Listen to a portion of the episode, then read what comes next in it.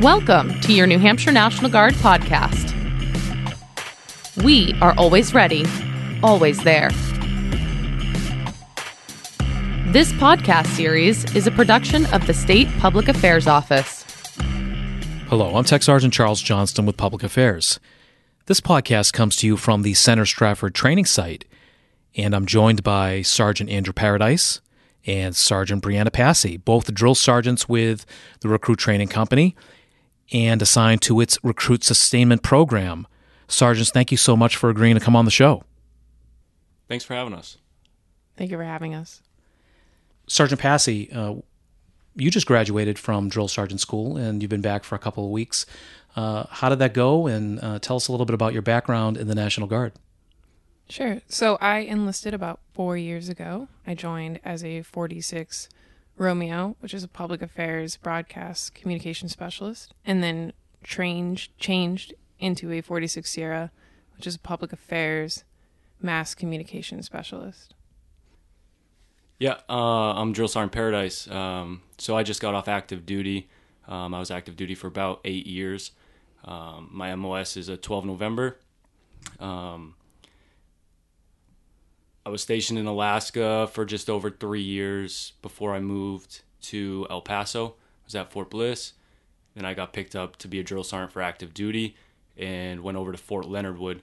Then I transitioned into the National Guard, where I am continuing to be a drill sergeant. And for those who don't know, what is a 12 November? A 12 November is a horizontal heavy equipment operator, so we mostly operate bulldozers and excavators and that type of equipment for the military. What are some of the things that go on here at the Recruit Training Company to help get these young guardsmen ready for basic training? So they're broken up into four platoons. The first platoon is their first weekend here at the Recruit Training Company, where it's a little bit more laid back. It's a lot of classroom material, going over Army rank structure, customs and courtesies, classes such as equal opportunity classes, social media classes within the military, and going over your basics of the Army history as well. Second platoon is their second to third weekend at the Recruit Training Company. They go over land navigation. They learn basic first aid that they can apply in a field environment or in an Army environment. Third platoon is third or fourth weekend and on until they go to basic combat training. And in third platoon is where it's a little bit more intense. So in third platoon, it is a little bit more intense, where they do battle drills and things like individual movement techniques, and they get their hands on fake weapons to get used to holding what a weapon would feel like and get used to using a weapon and having one in their hands, so it's a little bit more comfortable when they go to basic combat training. And then our fourth platoon is our split ops, which is juniors in high school who enlist, go to basic training in the summer between their junior and senior year of high school, and then during their senior year of high school they come here, and they're a little bit more of a mentor to the other platoons because they've already been to basic combat training, and they can help the other platoons and teach them what to expect and give a perspective of someone who had just graduated basic combat training. And then after their senior year of high school, the following summer, they go to their advanced individual training, where they learn their military occupational specialty. Drill Sergeant Paradise, you just came off active duty. I would imagine the setup is completely different. The dynamics must just be like night and day. Correct. Yes. Yeah. So coming off active duty and switching over to the National Guard, it's night and day difference. So active duty, like we're there all day, every day, and we're there training soldiers. So we see them from when they get there as a civilian all the way through until they graduate as a soldier. So coming from that to the National Guard has been a little bit of a culture shock for me, if you would say, just because now here we're not training soldiers, we're just training them to get ready and be more equipped when they get to basic training to be soldiers. And we get to remember here that these trainees, these recruits, they're coming right back to us, and they could very well be our soldiers when they get back. So it's just a little bit different, the dynamics here, but no, it's good. It's good. I think what's interesting is that we speak of our home field advantage in New Hampshire with recruiting people that have an interest in the military, and use that expression to articulate what a good choice the National Guard is. It really is, it seems like a massive advantage anyway for these young people to come here and get exposed to all this preparatory training before they even get to basic training.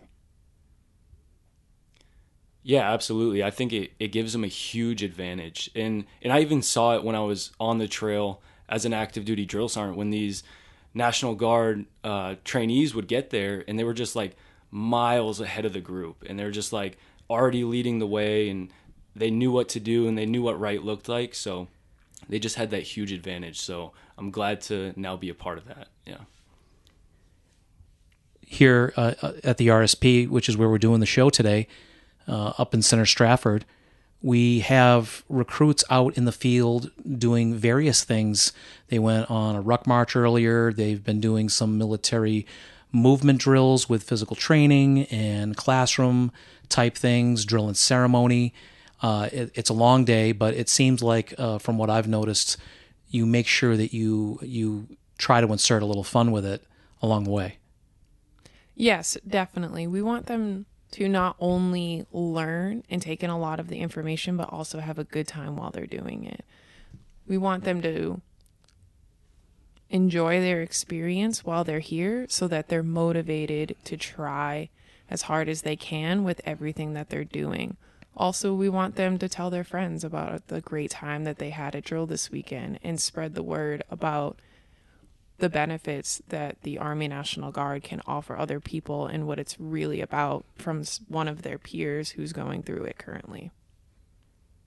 You just got back from drill sergeant school a couple of weeks ago, Drill Sergeant Passy, and before the show started, we were talking about how a shift in focus for the Army and the Army National Guard is for drill sergeants to be a little bit more of a mentor, to employ a little bit more of a coaching style than perhaps drill sergeants of yesteryear. Can you speak to that?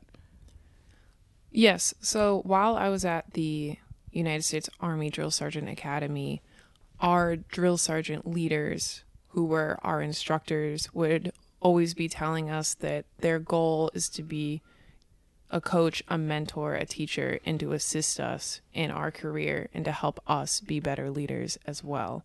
So I've learned a lot of techniques and acquired some skill sets of how to be a better mentor and how to be a better leader that I'm trying to apply now that I'm back at the Recruit Training Company, and use those techniques and new skills to be a better coach, a better mentor, a better leader for these young recruits.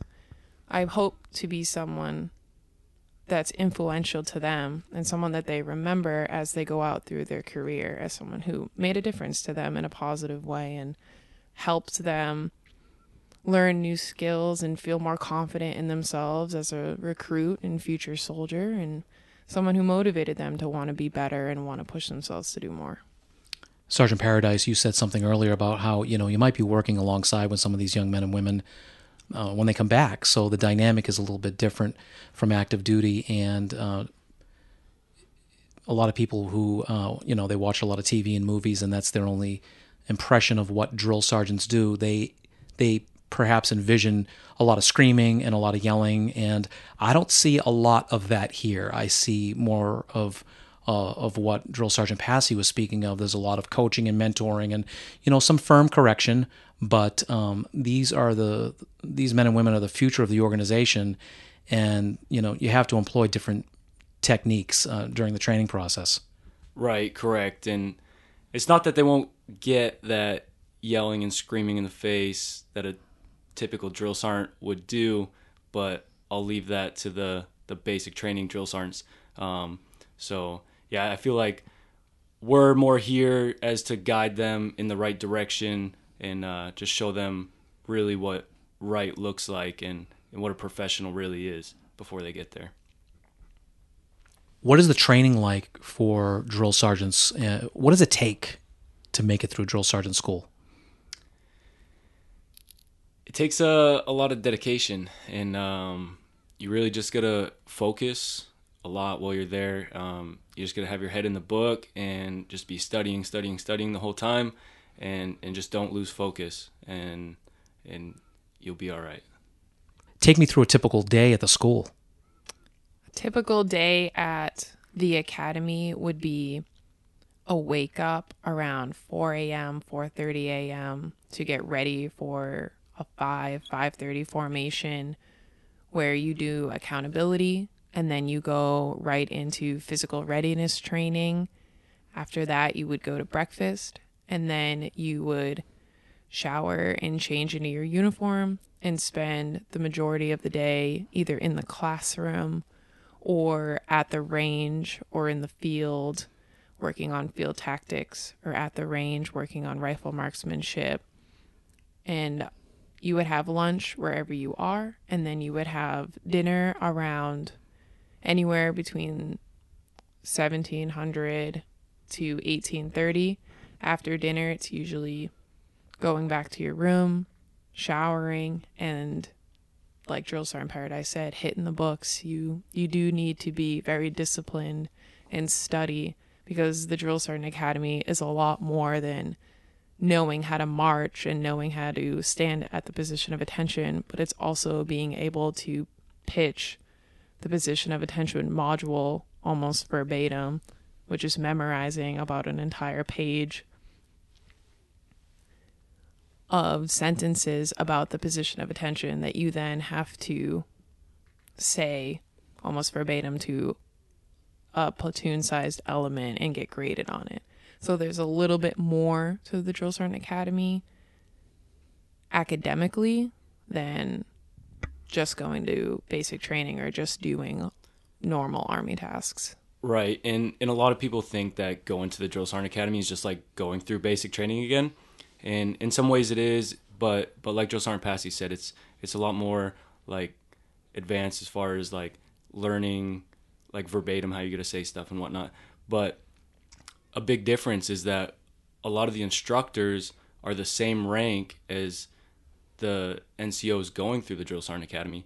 And in some cases, there's people going through the Drill Sergeant Academy that outrank the instructors. So there's sometimes issues with people having a big ego and not just leaving it at the door. And they get in there and there's a little bit of a people butting heads. So, and that goes for people going to basic training too. Like, just leave it at the door, and you're there to learn and you're there to train. Just leave what you had at home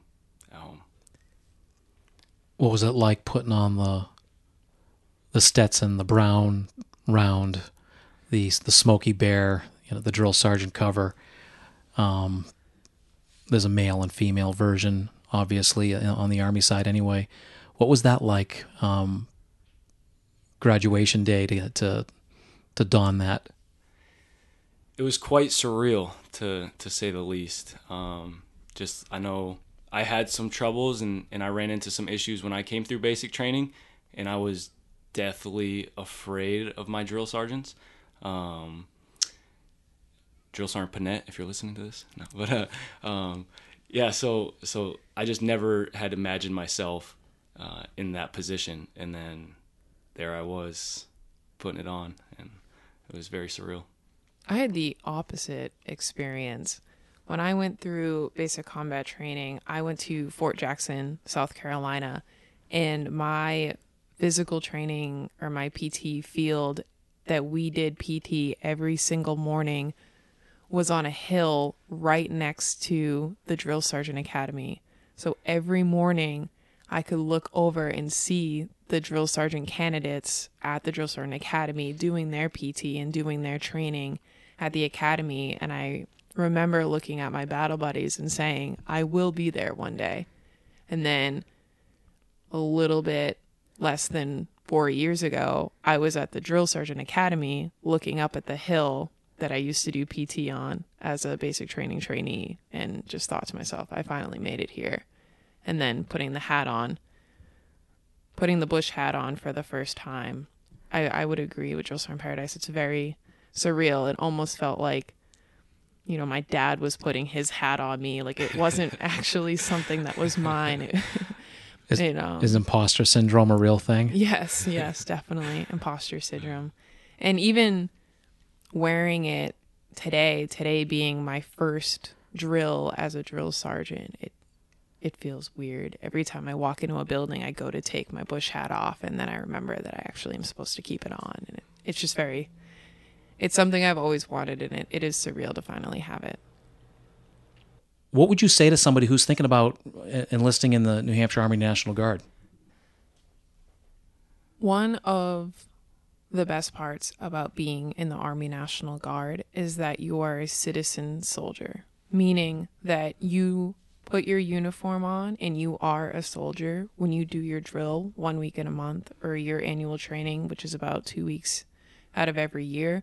But you also can have your civilian career.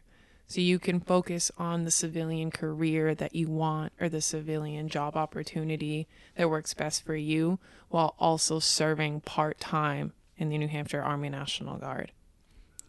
The New Hampshire Army National Guard also offers 100% free tuition to any New Hampshire state college or university, which could really help somebody if they're trying to go to college and they're not exactly sure how they could pay for it. They could enlist in the New Hampshire Army National Guard and get that 100% free tuition waiver, so that they don't have to worry about how they will get to college. They just have to worry about which state college or university they want to apply to. Drill Sergeant Passy, Drill Sergeant Paradise, thank you for joining me today for the show. Absolutely. Thank you for having us. Thanks for listening to your New Hampshire National Guard podcast.